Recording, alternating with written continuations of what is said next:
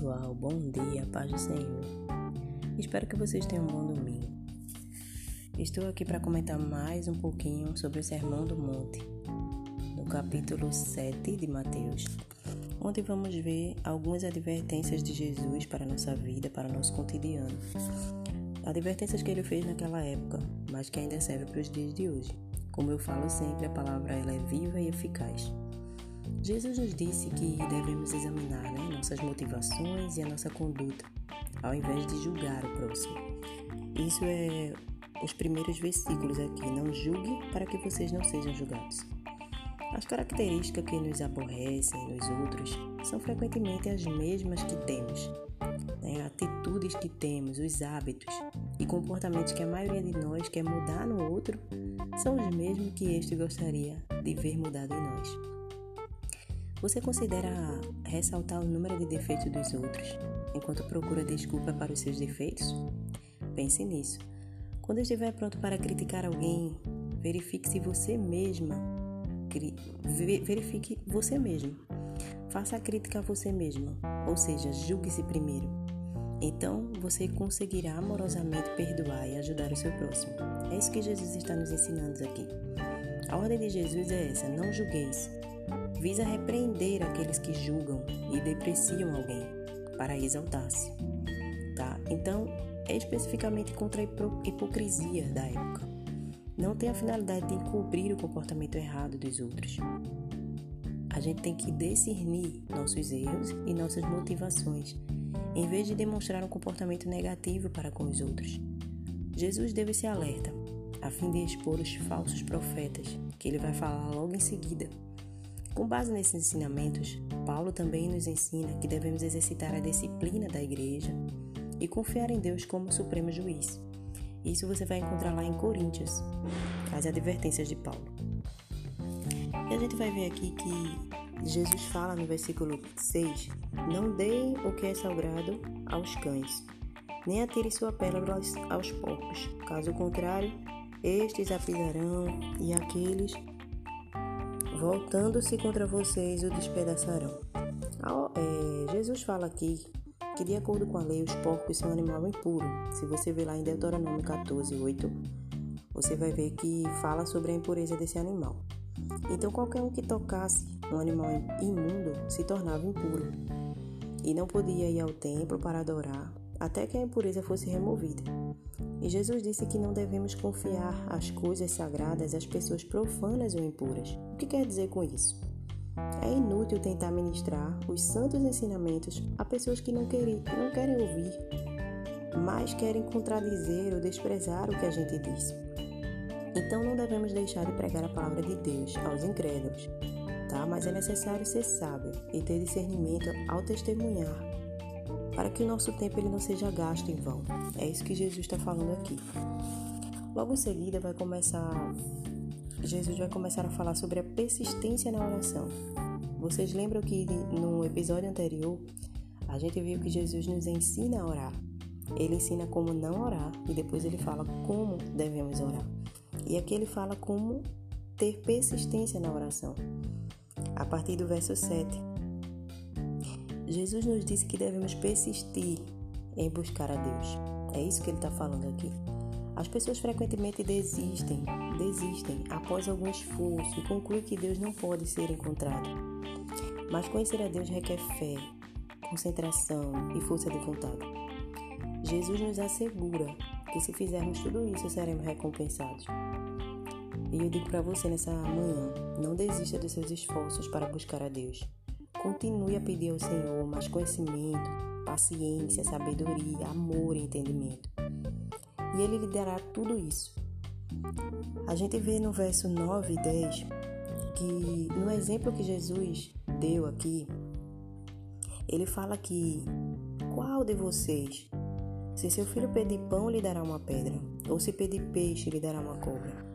Se vocês, apesar de serem maus, Veja que Jesus diz: apesar de serem maus, sabem dar coisas boas aos seus filhos, quanto mais o Pai que está no céu dará, ele afirma, dará coisas boas ao que lhe pedirem. Tá? Então, nesses versículos, é, Jesus dá um exemplo. Né? O filho pede ao pai o pão e peixe, ou seja, alimentos bons e necessários, e ele recebe. Porém, se pedisse uma serpente venenosa, será que o Pai sábio atenderia o pedido? Às vezes oramos a Deus pedindo-lhe algo que nos parece bom, mas são serpentes. Ele não nos dá, embora persistamos em nossas petições. Mas quando aprendemos a conhecer melhor a Deus como um Pai amoroso, a gente aprende a pedir o que realmente é bom para nós. Então ele nos concede.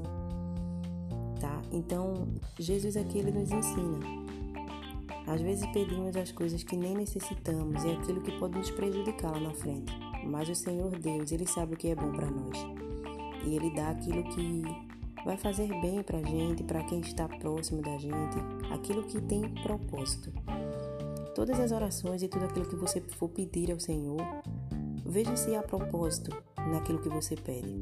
Se há propósito, eu tenho certeza que o Senhor ele vai conceder a você. Em seguida, Jesus, no versículo 11, ele fala, né? Aqui Cristo nos mostra o coração do Pai. Você vê que ele diz: que Deus que está no céu nos dará coisa boa. Então ele está mostrando aqui o coração do Pai. Deus ele não é egoísta, avarento. Ele não dá com relutância ou com má vontade. Nós temos de implorar, não, não temos de implorar, de rastejar ao aproximarmos dele, né? Nossos pedidos. Ele é um pai amoroso. Ele compreende, ele cuida, ele conforta. Se os homens podem ser bondosos, né? Imagine quão amável e generoso é o Criador do homem. E essa expressão que Jesus usa aqui, se vós, pois, sendo maus, ele contrasta a generosidade do ser humano pecador e falível, né? Com a do Deus santo e perfeito. Deus é soberano, gente. Então ele sempre vai fazer o que é melhor para nós. Aqui Jesus no versículo 12 ele cita uma regra áurea, né? É, geralmente essa citação ela é feita dessa forma: é, não façam os outros o que não quer que os outros lhe façam. Eu acredito que você já ouviu essa frase. Mas Jesus aqui ele faz é, essa frase ela é usada de maneira negativa. Você vê que Jesus usa a mesma frase de maneira positiva. Ele diz: façam aos outros o que vocês querem que eles lhe façam. Então, Jesus, ao falar isso aqui, né, ele tornou essa frase mais significativa. Não é muito difícil comer-se para não prejudicar os outros. É muito mais difícil tomar a iniciativa de fazer algo bom para eles. A regra áurea aqui, formulada por Jesus, é fundamentada na bondade e na misericórdia, o tipo de amor que Deus demonstra para conosco todos os dias. Pense em uma boa ação e misericordiosa que você pode fazer hoje. Pense em algo que você pode fazer de bom para alguém. Aqui também Jesus fala sobre um tema muito importante, que é a porta estreita e a porta larga.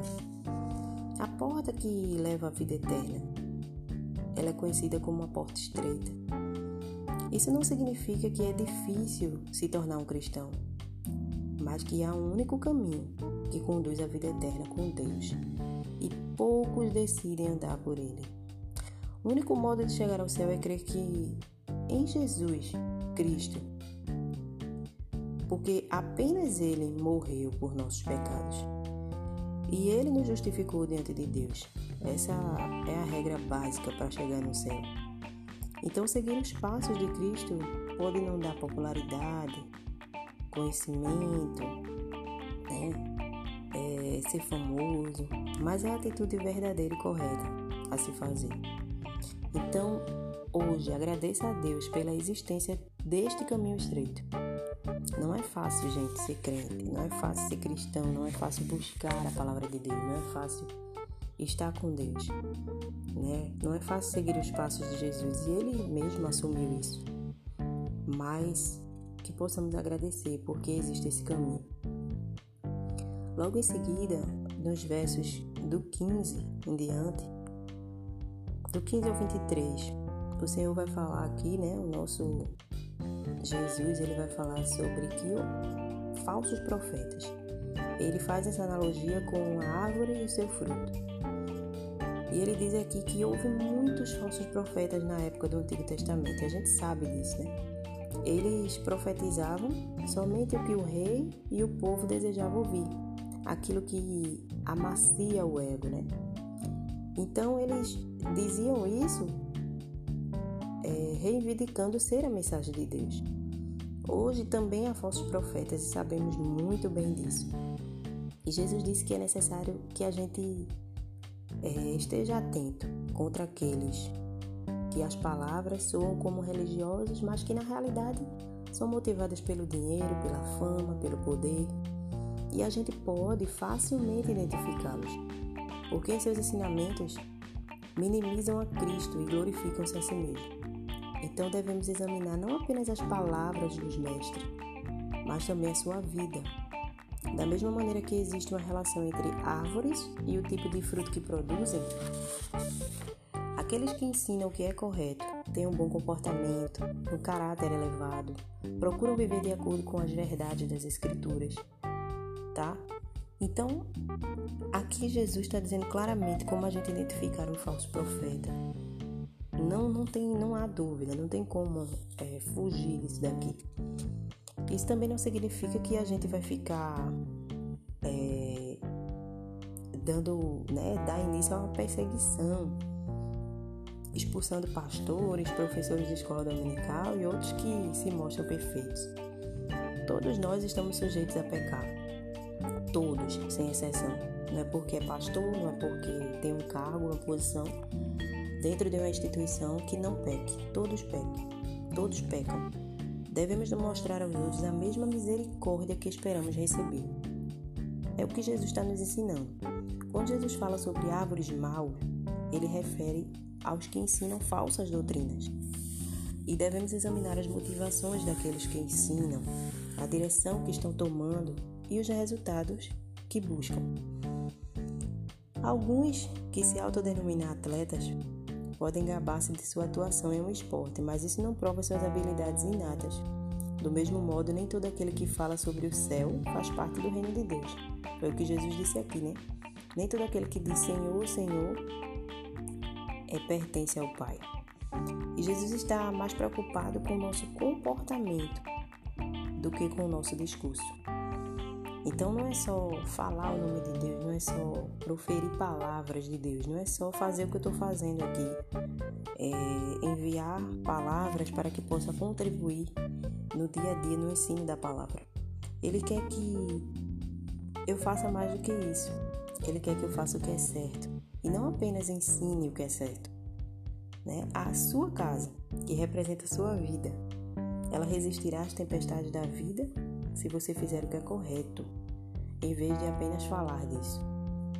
Então, aquilo que você faz não pode ser diferente do que você diz que crê. É isso que Jesus fala aqui na palavra.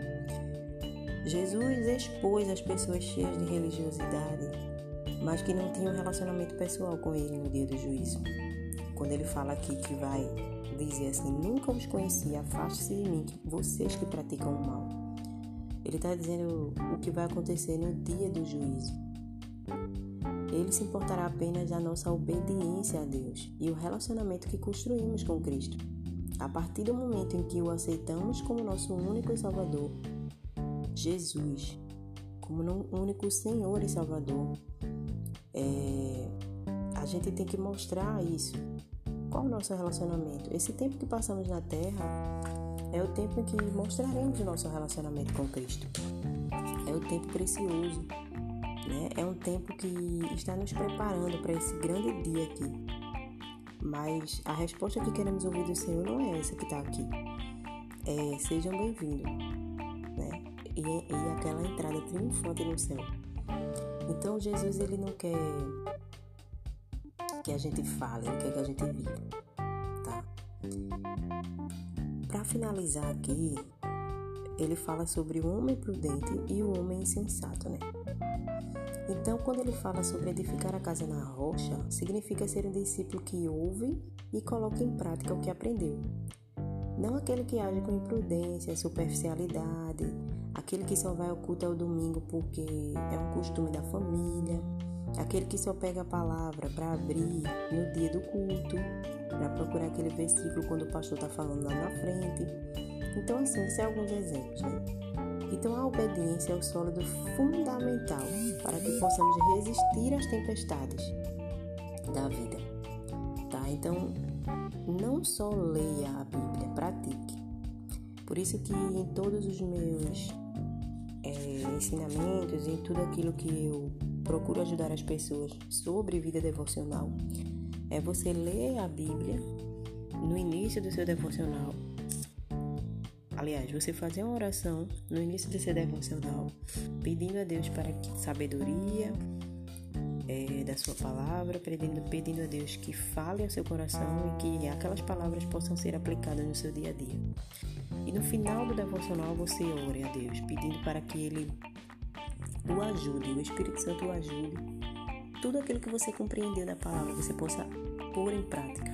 Então, essa é ter a vida com Deus.